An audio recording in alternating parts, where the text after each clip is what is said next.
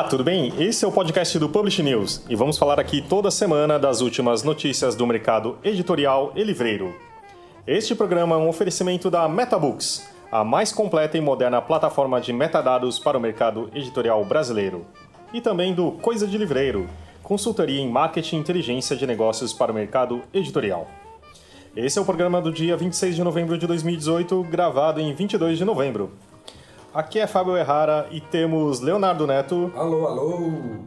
Talita Facchini. Tudo bem, gente? Luciana Souza. Oi, pessoal. Maju Alves. Oi. E nosso convidado de hoje, Anselmo Bortolim, CEO e fundador da Meta Brasil Um Livro. Tudo bem, Anselmo? Tudo bem, pessoal. Prazer estar com vocês aqui. Bem-vindo ao nosso programa. Muito legal. Vamos hoje começar com a entrevista? Vamos. Vamos mudar um pouquinho? Anselmo, conta um pouquinho... O que é a Meta Brasil? A Meta, o início dela foi no segmento de seguros, planos de saúde e seguradoras. Começou em 2009. Uhum. E nós começamos fazendo aqueles kits de boas-vindas do plano de saúde, na época era Medial. Tá. E foi um momento que o mercado estava mudando de... a forma de como se comunicar com um assegurado. Uhum. Então, o kit de boas-vindas era composto de muito papelada, muitas normas, muita legislação. Tipo aquele caderninho da onde tinham todas as clínicas. Isso. Então, assim, era um material muito genérico, uhum. Um material que não tinha muita importância para o segurado. O segurado, na verdade, recebia a carteirinha e o boleto e mais alguma outra informação, e o resto ele já rasgava e jogava no lixo. E nesse momento, o mercado ele começou a demandar uma comunicação mais personalizada. Então a gente começou nesse momento a reduzir esse monte de papelada. Uhum. Criamos a policy, um sumário, uma página totalmente personalizada com as principais informações do que o segurado havia contratado. E aí começou um trabalho de impressão sob demanda, montagem de kit sob demanda, um conceito sob demanda. E ele foi, curiosamente, para aquele livro do médico da rede credenciada, uhum. Onde era um livro muito grande, sim. Genérico, né? Brasil inteiro, uhum. Vários planos. E ali a gente inovou personalizando esse livro de acordo com a região e o plano contratado do plano de saúde. Uhum. E ali começou o nosso envolvimento, entre aspas, com o livro, personalização. Então foi um trabalho muito forte de TI e de uma demanda personalizada. A gente continuou nesse mercado, a gente está até hoje, o maior player do Brasil é a Meta. Mas isso levou a gente a conhecer o mercado editorial sob demanda que é feito fora do Brasil. A gente visitando equipamentos e novas tecnologias para esse mercado de seguros, conheci algumas empresas que faziam também seguros e começaram a atender o mercado editorial. E aí surgiu a curiosidade em 2013 e falei, pô, tem muito a ver com o que a Meta faz. Uhum. E em 2014 começamos um projeto piloto com uma ou duas editoras fazendo pequenas tiragens. Isso foi evoluindo, a gente pegou o know-how de fazer livros, não foi na primeira, foram várias tentativas, uhum. Né, erros e acertos. Em 2015, um ano depois, de 2015, a gente expandiu o número de editoras que nós atendíamos e aí foi numa crescente. A gente hoje chegou no patamar de realmente o livro sob demanda é a editora vender primeiro e a gente produzir o livro e fazer chegar no leitor depois. E acabou virando aí um case de realmente a primeira empresa conseguir fazer todo o processo do livro sob demanda. Receber um pedido e aí com a entrada do marketplace também ajudou uhum. Muito isso. Então está num momento muito bacana de... vislumbrar, né? Perseguir novas oportunidades para esse mercado que está ansioso por novos caminhos. Né? É verdade, porque também um dos problemas que a gente vê muito das editoras é a questão da tiragem, né? Porque você imprime Você nunca sabe quanto o mercado, os leitores vão querer, e geralmente você imobiliza esse seu capital de alguma forma em estoque, ou ele sai muito rápido, ou sai muito lento, ou ele... Então a ideia também de você atender isso um a um, inclusive a isso, né, é muito importante. Sim. E como que faz assim? A partir do ponto que eu entrei no marketplace que é atendido por vocês, eu clico e quanto tempo o livro fica pronto? Então, nós atendemos. Cada marketplace tem o seu prazo. Tá. Hoje o mais exigente é o da Amazon. Uhum. Então, todos os pedidos realizados, feitos ao longo do dia, nós temos o dia seguinte, o próximo dia, para enviar o livro. Então, é menos de 48 horas. Nossa. Então é um processo bem dinâmico, bem enxuto, né? Uhum. e bem ágil. E a gente se depara com alguns livros onde a gente, mesmo fazendo sob demanda, acaba tendo, em alguns casos, prazo mais rápido que o modelo tradicional. Nossa. E Anselmo, vocês levantam uma bandeira do fim do livro esgotado, né? Você acredita que a sua plataforma sirva muito a esse modelo? Então eu queria que você falasse um pouquinho assim, de como é que você quer acabar com essa história de livro esgotado no Brasil e se você puder também contar alguns cases aí de sucesso que vocês tiveram. Bem, eu acho, no modelo tradicional, o dia a dia da editora muito difícil. O editor... Ele tem um papel muito importante na cadeia, mas muito da responsabilidade da cadeia está sobre ele. Uhum. Então você começou, Fábio, falando como é que você acerta a tiragem no livro? Não tem como acertar. É um processo empírico, né? Uhum. Um você acerta, outro erra. E o acertar é assim, fiz o estoque e ele saiu num prazo razoável.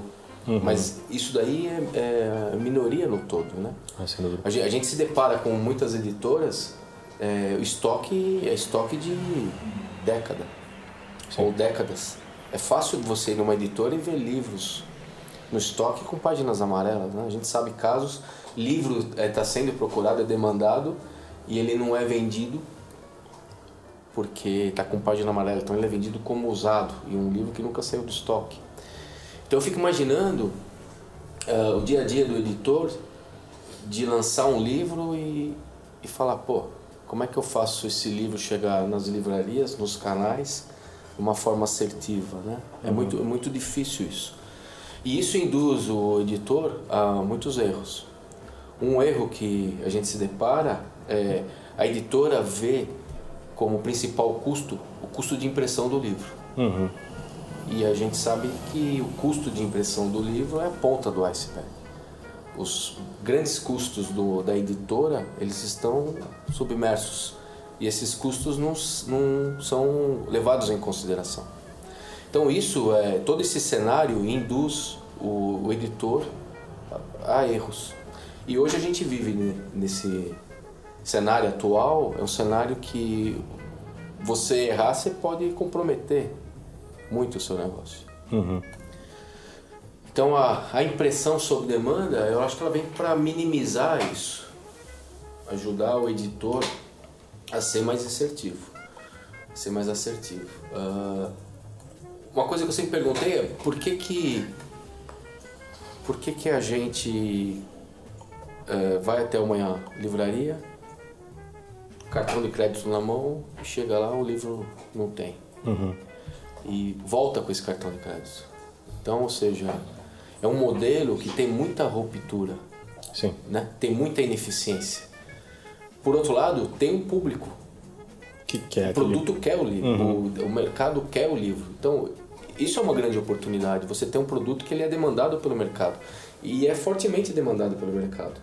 E aí, deixar de fazer negócio porque eu não tenho produto disponível... Uhum. Soa estranho, né? Então, ou seja, tem negócio na mesa, tem interesse de ambos os lados, mas devido ao modelo, se é um modelo ultrapassado, as coisas não acontecem, as coisas não rolam. E aí o livro esgotado tem o seu mercado, tem um mercado importante. E o projeto um dos projetos da plataforma Um Livro, é realmente oferecer para as editoras a possibilidade de ter todo o catálogo disponível, né? Uhum. Ou seja, a editora tem um título e não faz mais negócio com esse título. Uhum. Por quê? Porque a hora que ela pensa no modelo tradicional, poxa, eu vou ter que fazer algumas centenas de cópias e esperar vender, será que o mercado ainda está demandando isso? Então, todo aquele livro que cai no efeito cauda longa, no modelo tradicional, ele fica inviável. Uhum. E nesse modelo que é um livro propõe, qualquer livro, ele é viável, porque ele só vai ser produzido, impresso, depois que alguém adquiri-lo, comprá-lo. E o bom é que, nesse caso, a editora não investe nada, não dispõe do seu fluxo de caixa para poder atender a uma venda. Então, é uma grande oportunidade poder trabalhar, é uma solução que permite trabalhar todo o catálogo, né? 100% do catálogo ele fica disponível. E aí tem casos bastante interessantes. Tem um caso recente de 3 semanas atrás, um caso com a Companhia, que foi, eu encaro como uma quebra de paradigma, uhum. Porque a Companhia até então ela não tinha comercializado nenhum livro impresso digitalmente, uhum. Né? Sempre foi no modelo tradicional. E até então tinha os seus motivos para isso. E foi feito um teste conosco. O teste foi 100%, teve muito êxito. E foi um teste que levou a Companhia a rever, quebrar esse paradigma. E nossa, o primeiro livro da Companhia está disponível hoje. Então é um livro que entrou faz umas 2 ou 3 semanas no catálogo, está disponível em todos os marketplaces, está disponível no nosso site. Qual o nome do livro, rapaz? A gente tá vendo aqui? Tá, é o livro do Alberto Mangel, A Biblioteca à Noite. Eu trabalhei lá há muito tempo, né? E tinha algumas questões, que acho que agora, claro, que foram resolvidas, mas imagino, que primeiro era a questão da qualidade, né? Sim. Que impressão, sei lá, essa tecnologia muda muito rápido. Então você sabia, conseguiria perceber que a qualidade não era ideal, né? Uhum. Principalmente na questão de acabamento, né? E também a questão do custo. Soltava a página, né? Nossa, não, porque você não conseguia fazer costurado. Eu nem reparei, né? A costura, Fábio, faz parte da história do livro por uma ineficiência no processo de cola. Então, até então não tinha uma tecnologia robusta, segura de cola. Uhum. Então, por isso que você costurava. Sim. A partir do momento que essa tecnologia entrou em vigor e ela é robusta e dá segurança, a costura não se faz mais necessária. Mas isso está fazendo sob demanda ou fazendo pequenas tiragens? Sob demanda. Sob demanda? Então, compra-se esse livro na internet, ele é produzido e é enviado para o leitor. É muito bom. Então, realmente é o processo sob demanda na íntegra, né? Processo sob demanda é impressão de um mesmo, né? Uma pequena tiragem, fazer um estoque mínimo, a cada fechamento do carrinho vai parar para você e você imprime.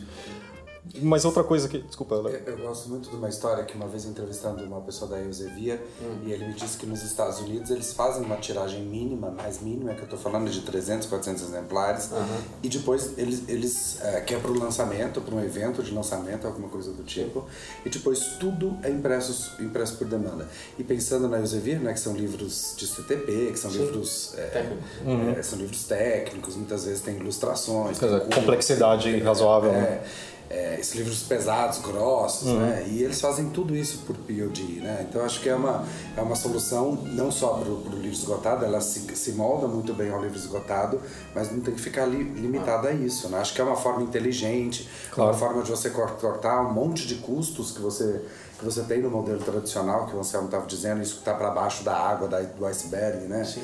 Você não tem mais estoque, você não tem mais logística, você não tem mais nada. Despesa financeira, né? Tem que tirar o dinheiro do caixa para colocar no estoque e esperar alguém comprar. Então, assim, é muito risco. Hoje não cabe mais esse modelo. E eu achei legal a história da Companhia, porque foi por indicação. A Companhia chegou até nós por indicação de uma outra editora, que é uma editora também super importante, que é a Zahar. Então a Zahar começou a fazer conosco em 2017, o ano passado, algumas experiências. Uhum. E gostou e está indo e cada vez está adicionando mais livro no catálogo. Então, uma editora importante falar com uma outra editora importante, eu achei isso muito... Foi boca a boca, né? É. E tanto Zahar quanto a Companhia tem um fundo de catálogo maravilhoso. Né? Uhum. Assim como muitas editoras, né? Quase toda editora tem um fundo de catálogo. Um modelo também interessante foi de uma editora que ela não aguentou o momento, não aguentou a crise e ela encerrou as portas. Fechou. Uhum. E acabou com toda a atividade de livros. Em abril desse ano, conheceu o modelo do projeto Um Livro, entrou em contato conosco.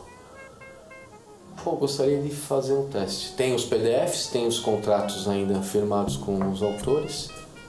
Eu acho que tem tudo para acontecer. E nós começamos a subir os livros. Hoje 100% da editora está nesse modelo. E é uma editora que voltou ativa. Voltou ativa com umas estrutura minimamente viável.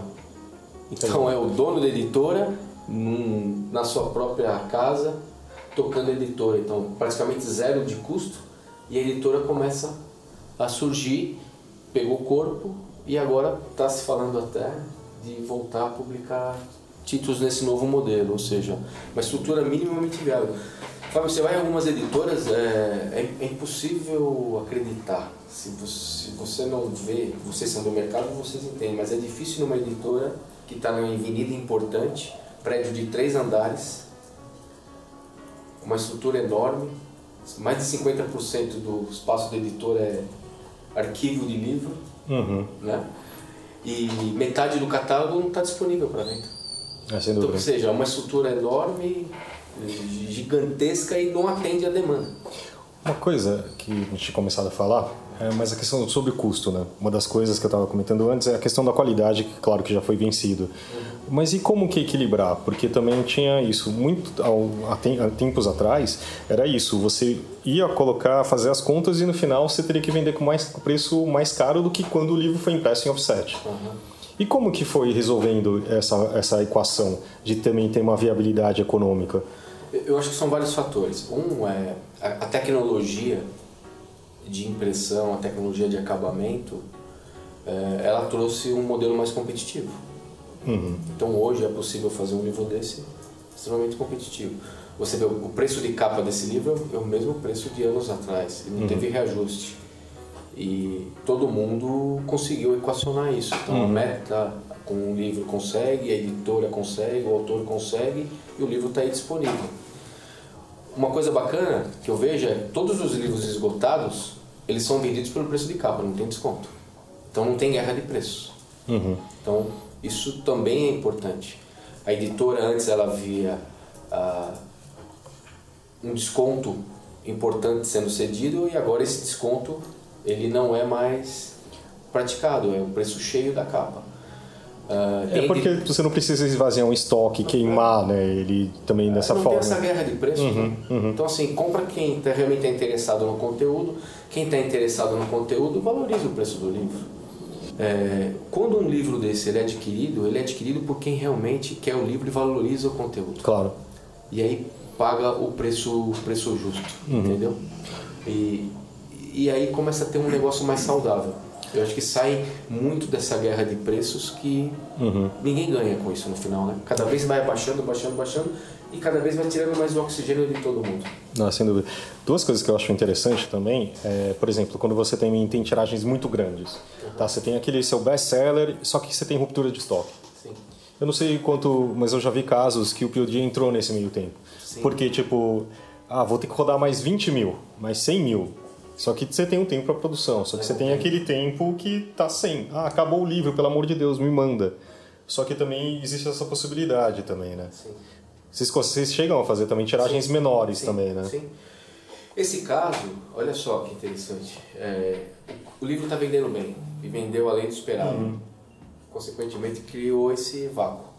Esse momento que o livro é desabastecido do mercado, a hora que o livro volta, ele não volta na mesma curva.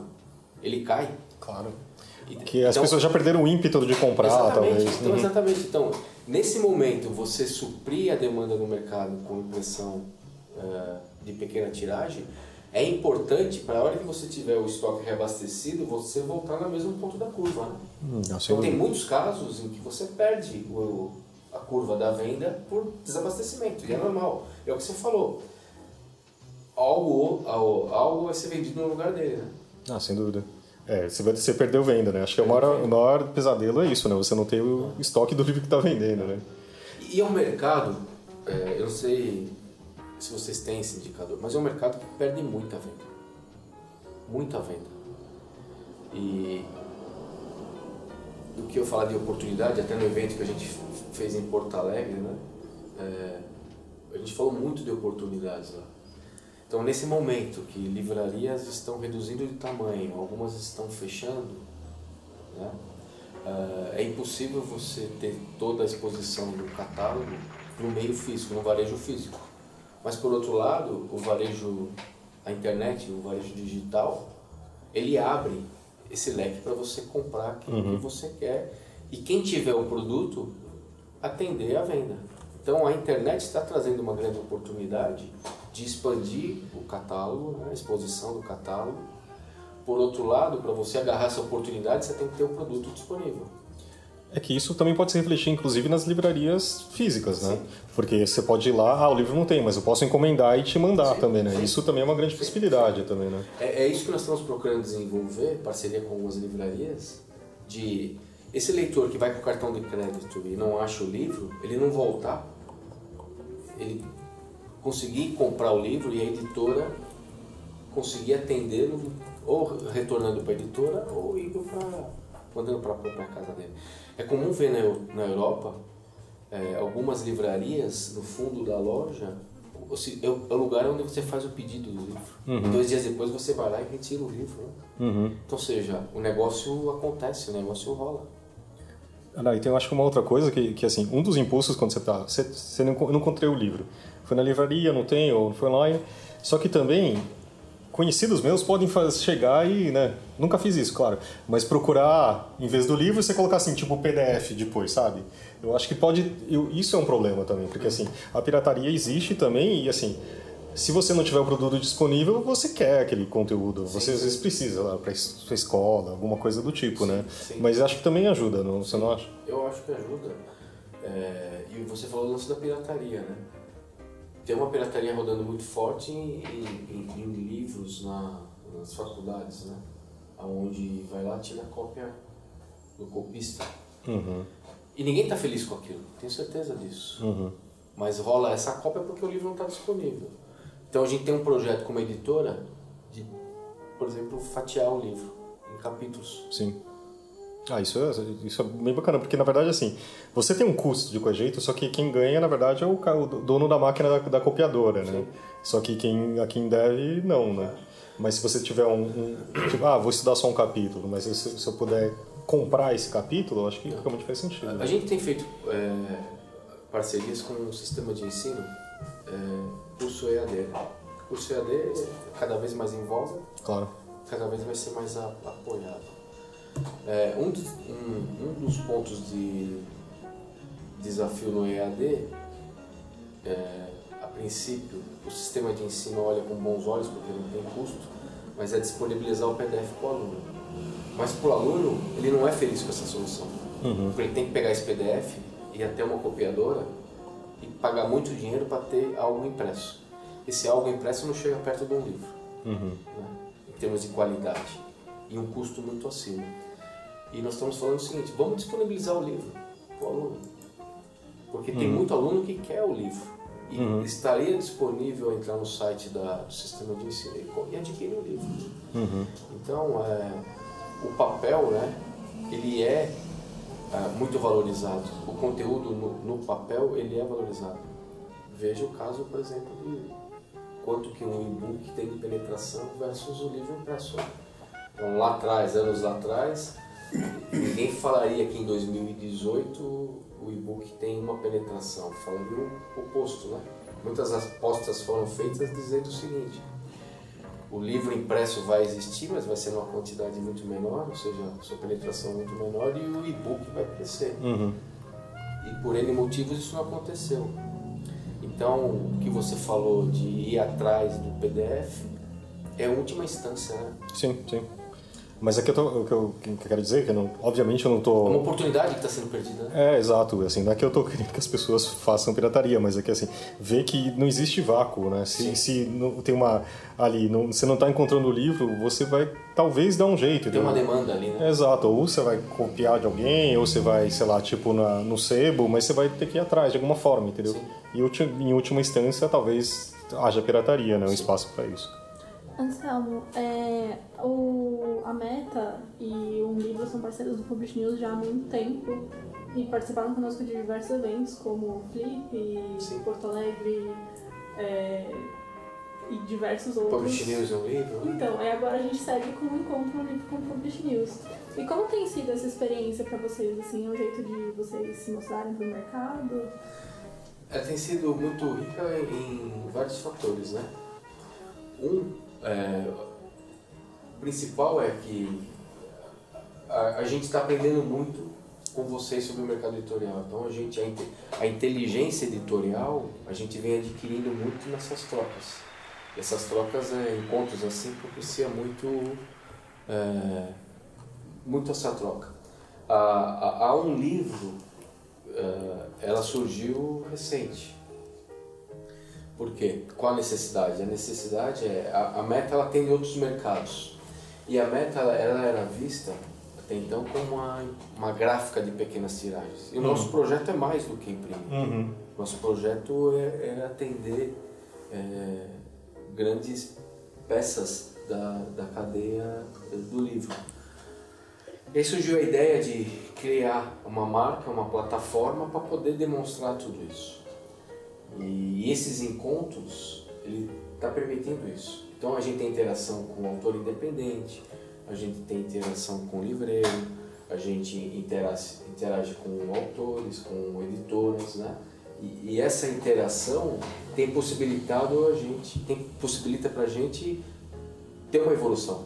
Então, se a gente acompanhar desde o início, de tempo em tempo a gente lança uma novidade, lança um serviço novo, né? Então hoje, por exemplo, a gente consegue, naquilo que for tocante a logística, a venda, até divulgação, a gente já consegue atender uma editora. Então uma editora que não quiser ter nada de logística, não quiser ter um departamento de compras para ficar comprando papel, para mandar para gráfica e ficar gerenciando estoque, distribuição, tudo isso, hoje a gente já consegue atender isso.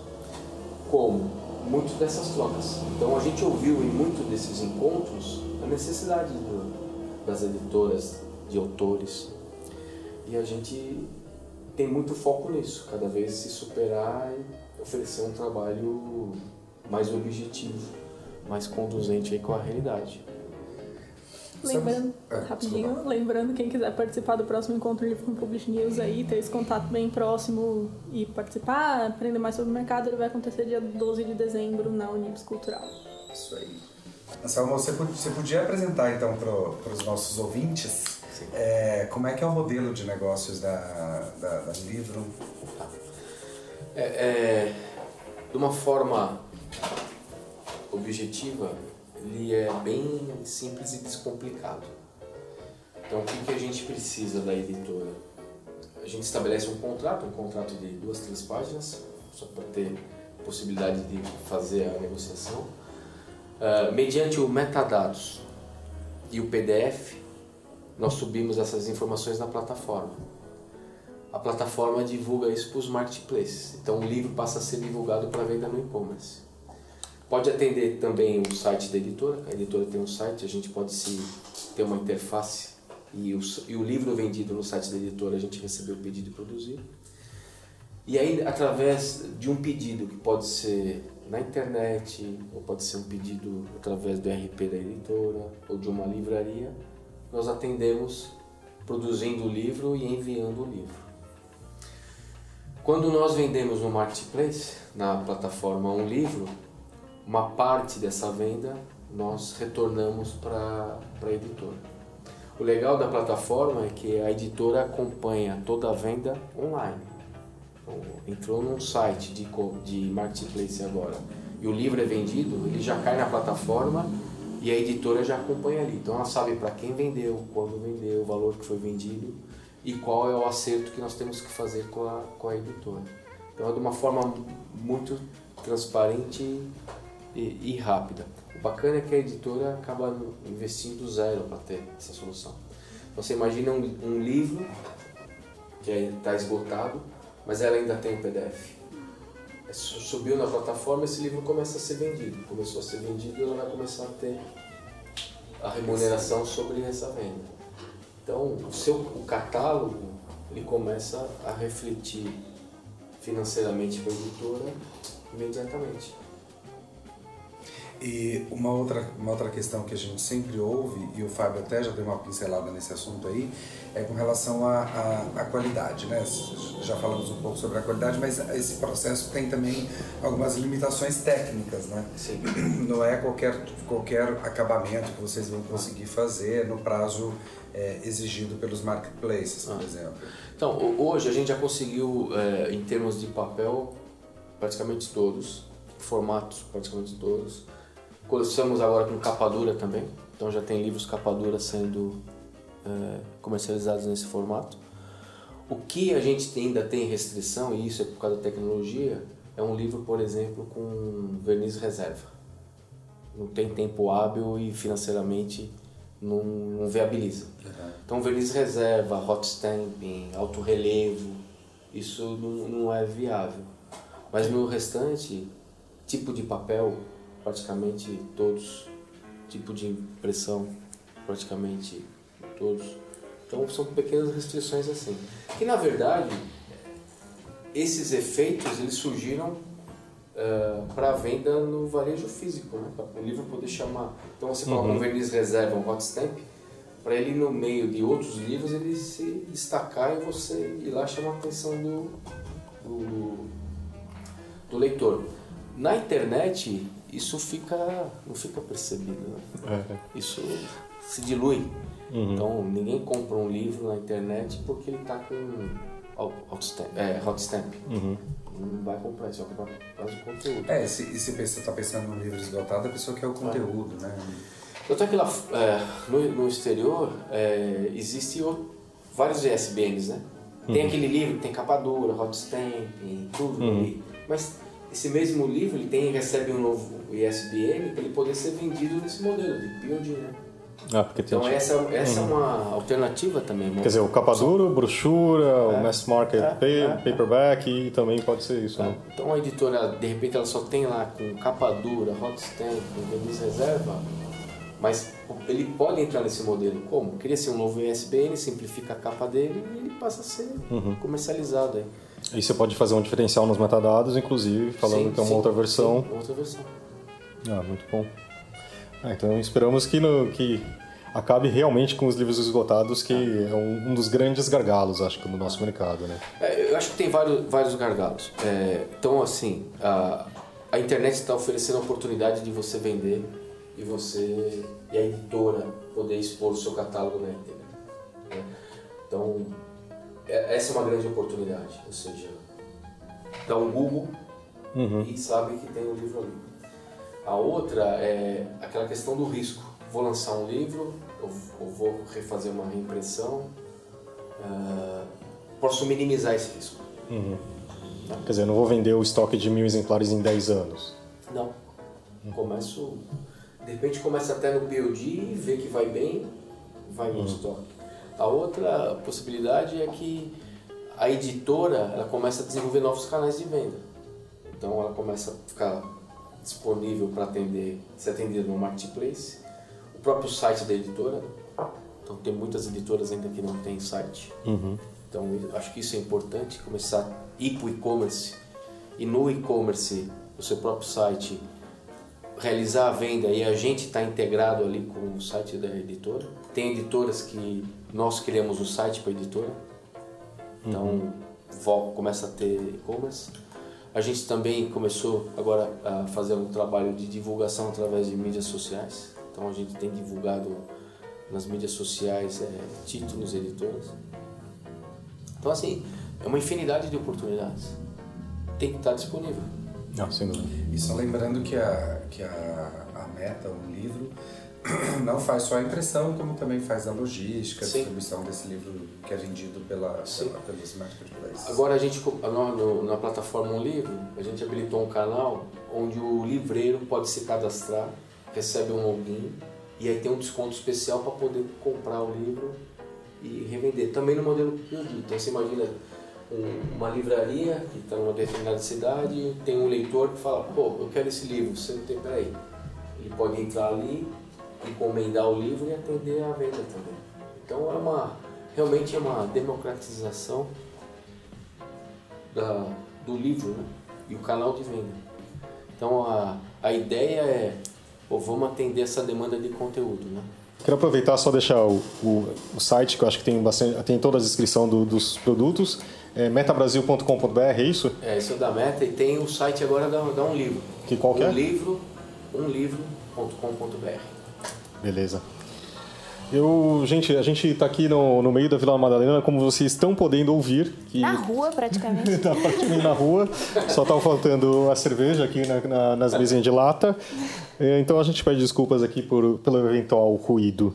A gente resolveu mudar de sala hoje. É, né? Acho que não foi um bom negócio. E agora no momento Coisa de Livreiro, consultoria em marketing e inteligência de negócios para o mercado editorial.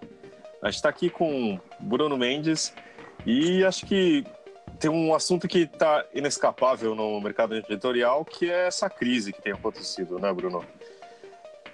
Verdade, Fábio. Olá, ouvintes. Primeiramente, deixo aqui o meu abraço.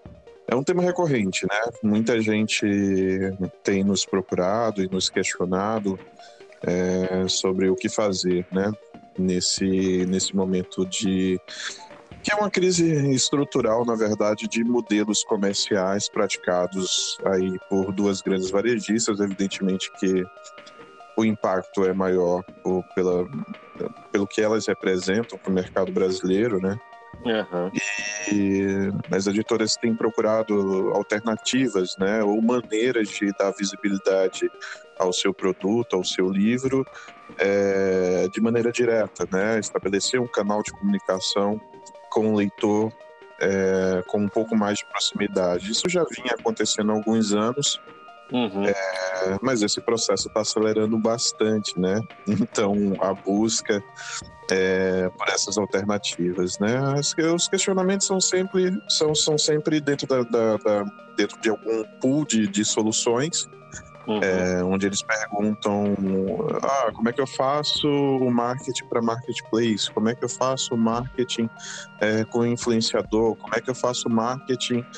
Existe um tipo de marketing diferente para cada uma dessas categorias e maneiras? Se o e-commerce está centralizado no meu canal, como é que eu devo fazer para vender mais nesse canal? E, evidentemente, para cada uma dessas respostas existe uma maneira de se fazer, de se impulsionar esse tipo de produto. Como a gente estava falando, né, mas é caminhado do negócio B2B para o B2C, né? Quer dizer, como você estava falando, o contato direto para o consumidor, que hoje em dia é isso dessa multiplicidade de canais, né? Não existe uma substituição direta.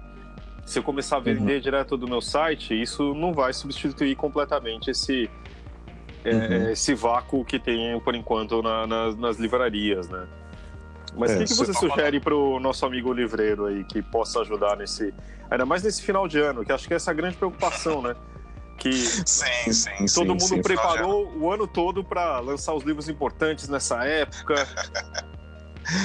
Bom, Fábio, primeiro você tocou num ponto muito importante. Não existe uma solução única, né, para preencher. Evidentemente que a gente acaba focando de acordo com a estratégia do livro. Então, livros que você sabe que estão atrelados a séries de TV ou algum filme que está no cinema e uhum. esteja mais dentro do mainstream, é mais fácil de correlacionar, é mais fácil de vender. Então, estratégias via Instagram, que tem uma visibilidade, tem crescido bastante, que costuma funcionar. Estratégias correlacionadas com palavra-chave em Google AdWords também tem geralmente um desempenho bem interessante. Até um ponto a se destacar, acho que as editoras ainda subestimam o poder de uso do AdWords em várias camadas, né? Mas a gente não só recomenda, mas tem atestado muito esses resultados. A gente veio de uma campanha de PNLD, por exemplo, que é um assunto tão específico, né, Fábio? Então, você imagina, a gente fez uma campanha muito interessante com a Estrela, né? A Estrela que entrou no mercado de livros e tudo. E primeiro PNLD foi um sucesso incrível, né? Tipo, é muito legal ver o resultado e claro, foi um pool de soluções, desde um hot site dedicado ao produto. Porque só abrindo um parênteses, Bruno, esse PNLD tem uma diferença que é o que os professores escolhem, não é esse? Então, exatamente.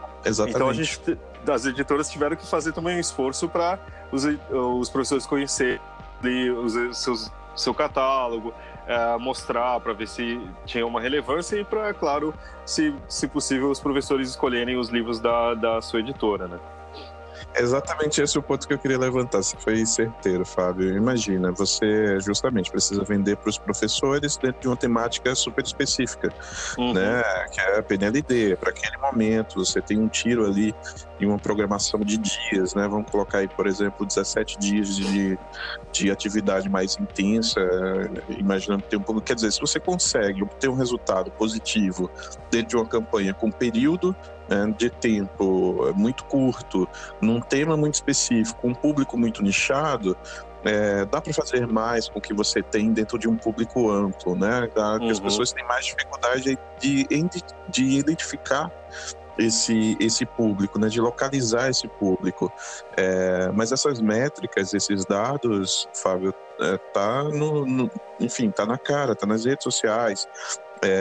Tá ali no que a gente chama de dado não estruturado, tá em comentário. Então, se fizer o trabalho bem feito, se conseguir captar essas informações, você vai atingir seu público-alvo com mais efetividade. Só tem um outro ponto que eu gostaria muito de destacar também, Fábio.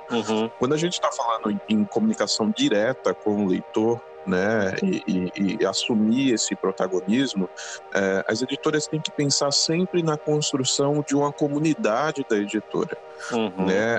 Durante muito tempo a gente se acostumou com uma relação, que a gente chama muito no ambiente web de uma relação de networking, que você entra em contato, compra o produto, mas você... só tomou aquela ação, aquela atitude por oportunidade, você não retorna, né? Construir uma comunidade significa fomentar ela durante o ano inteiro, né? A gente tem grandes exemplos na comunidade de jogos, por exemplo.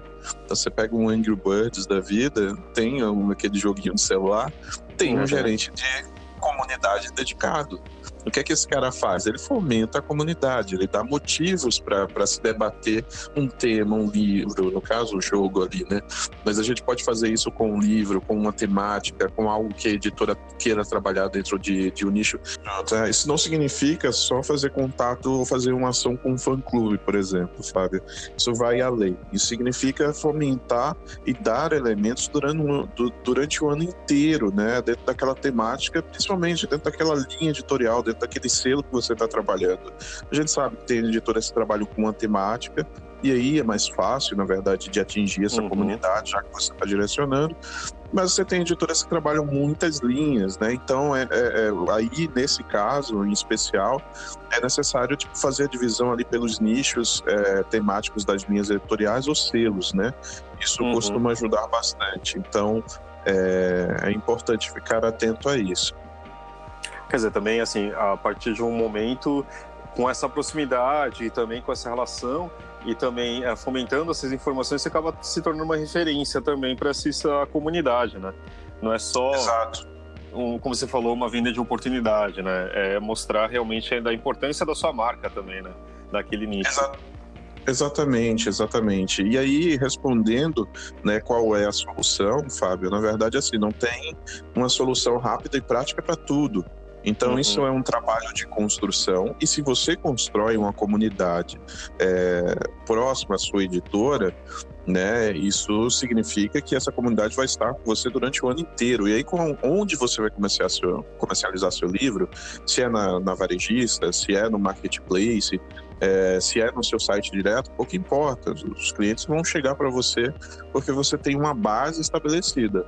Agora, essa construção se faz no decorrer de um ano, né, inteiro, né, se faz no decorrer aí de leva um mês, no mínimo 6 meses para você começar a comunicar bem com essa sua base, com essa sua comunidade. Então, para coisas pontuais, títulos que você tenha e sabe que tem uma saída facilitada para algum outro veículo, né, que a gente chama de comunicação âncora, né? Então, tem um filme, tem algo bombando, né? Ok, você pode investir aí em uma verba VPC de mais visibilidade, pode investir no Google AdWords, pode fazer campanha via rede social. Mas se você quer algo duradouro para sua editora, investe na construção de comunidades. Isso é o mais relevante. Então tá bom, Bruno.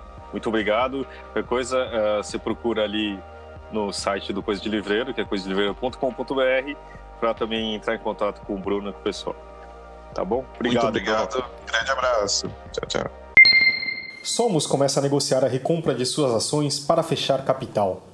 A empresa foi vendida a Kroton, que já era líder no setor de educação superior privada no Brasil e agora entra com força na área de educação básica. Isso já era uma bola cantada, né? Isso já era uma notícia que a gente tinha dado já tinha um tempo, que os planos da Kroton era justamente fechar o capital da Somos, que era operado em bolsa. Então agora eles estão recomprando essas ações aí. E aí eu até fiz uma conta, não está aí na matéria, mas eu fiz uma conta, eles devem colocar 1 bilhão e 100 milhões nessa brincadeira aí agora, no mínimo. Lembrando que a Somos é detentora da Ática, Scipione e da editora Saraiva, né? Então, como eles já tinham essas grandes marcas, quer dizer, essas grandes editoras, e agora que tamanho vai ser essa mega corporação, né? E eu fui, no dia da matéria, eu fui ver, as ações estavam valendo R$21, mas eles estão dispostos a pagar entre R$15,88 e R$17,46 por ação. O fato é que as ações estavam valendo, no dia dessa matéria, R$21, mais ou menos, e eles estão dispostos a pagar entre R$15,88 e R$17,46 por cada ação. 2 fornecedores pedem recuperação judicial da Saraiva. Varejista diz à Comissão de Valores Mobiliários que o valor devido a essas 2 empresas é de R$265 mil e que isso não afeta a solvência da empresa. Pois é, estava todo mundo esperando que a Saraiva pedisse sua própria recuperação judicial, mas daí vieram 2 fornecedores que se adiantaram e pediram aí, que a Haikai Design e a Softetronic Comercial e Distribuição de Produtos Limitados. A questão de quando você pede a solvência, não, como que é? Você pede a recuperação, quando estão te devendo, você já passou por várias partes do processo de, tipo, colocar no pau, desculpa, como se diz, nas ruas, e aí, tipo, você não tem retorno, não é isso? E aí você pede, você entra já no judiciário. Só que a empresa pode pedir, como alguém, um fornecedor dela, um credor dela também pode pedir. No caso, se espera que a Saraiva peça. E aí ela vai ter mais controle, ela vai apresentar o seu plano de ação, vai ter os seus trâmites internos ali respeitados. Mas daí esses 2 fornecedores passaram adiante disso e resolveram pedir antes que a empresa o fizesse. Porque, retomando, a Saraiva está, teoricamente, um processo de negociação com mais de 500 fornecedores, não é isso? Só que a impressão desses valores, ou eu lendo do meu jeito, é que R$200 mil não é nada. Então, não, tudo bem, não vale a pena. Porque qual o valor mesmo que eles estão, que está se falando?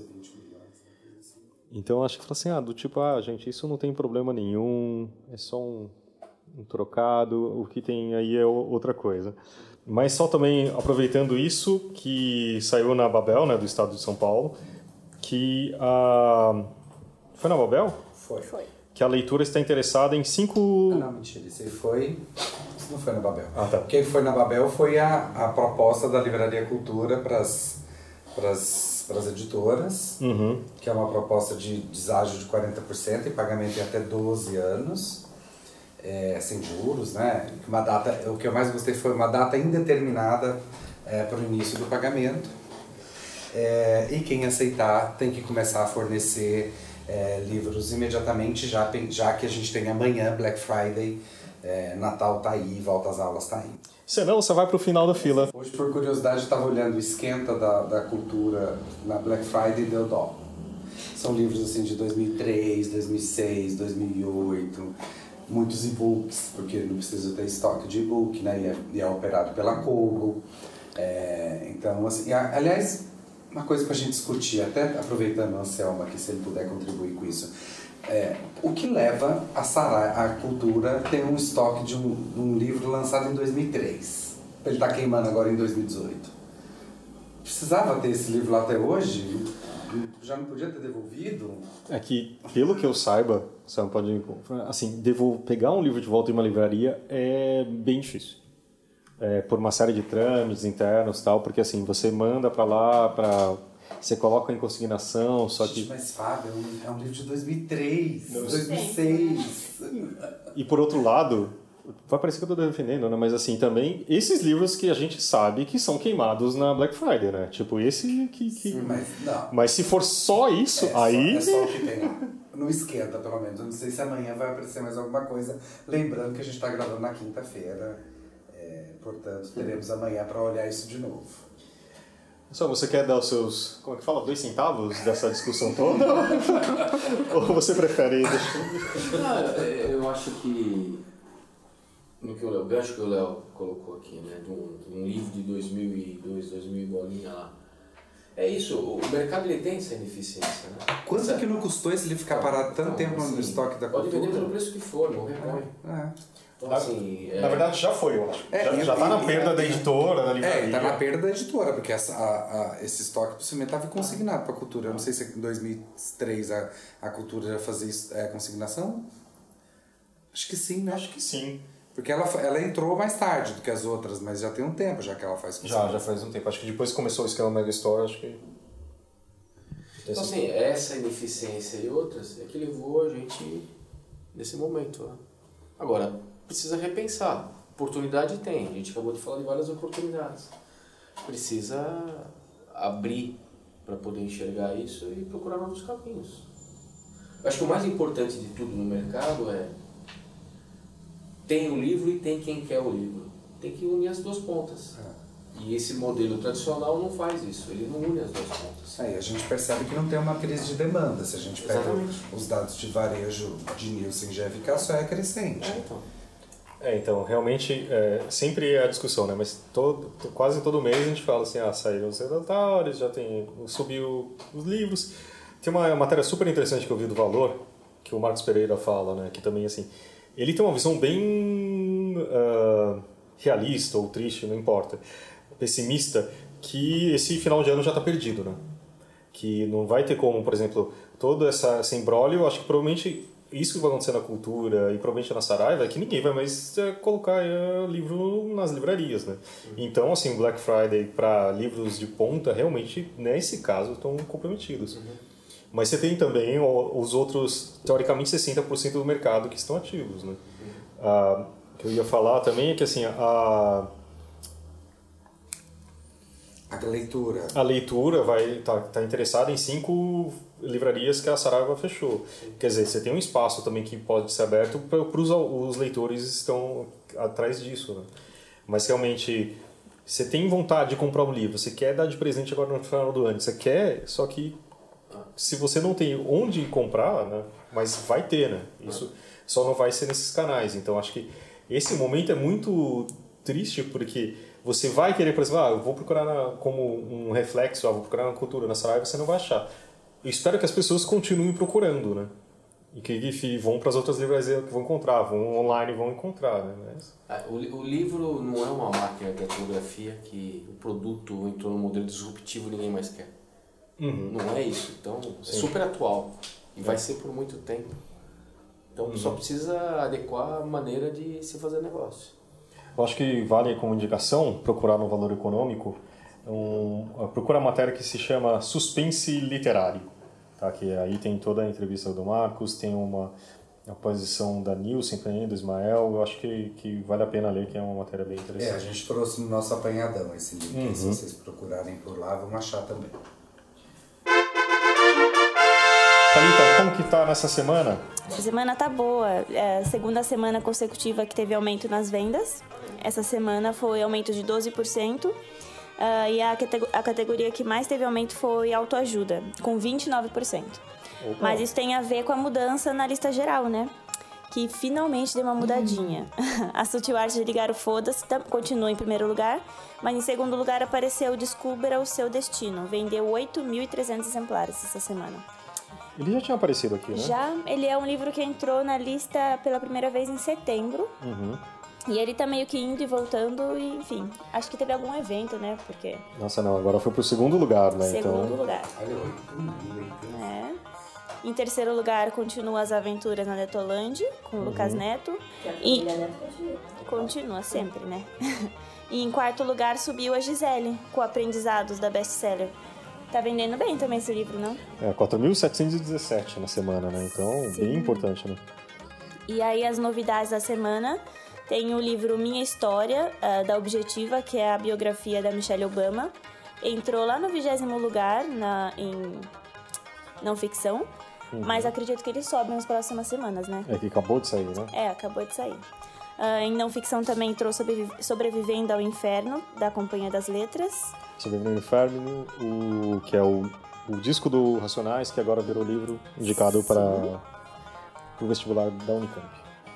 Em ficção entrou A Irmã da Lua, da Arqueiro, e Em Negócio Seja Singular, da Faro. Uma semana achei diferentinha. É, né? Tipo, no ranking das editoras também, tem aquela dança, né, atual, mas voltando a um Sextante em primeiro, a Intrínseca em segundo e o grupo Companhia das Letras em terceiro. Mas a Record aí tá aparecendo forte, junto com a Planeta também, né? 9 exemplares cada uma colocou na lista essa semana. Podemos mirar um pouquinho a lista anual? Vamos! A Sutil Arte Ligar Foda-se em primeiro, com 380 mil exemplares vendidos. As Aventuras da Netolândia com o Lucas Neto em segundo, com 354, quase 355 mil. O Milagre da Manhã, 262 mil exemplares. Sextante em primeiro lugar, 54. A gente tá 9 títulos abaixo, com 45. E Ciranda Cultural em terceiro lugar no ranking das editoras, com 44. Pode poder ter um tempo de olhar as categorias? Zero. Sim. Em ficção, na lista anual, o livro mais vendido foi Textos Cruéis Demais para Serem Lidos Rapidamente, com quase 100 mil exemplares. Em não ficção, Sapiens, com 127 mil, quase 128.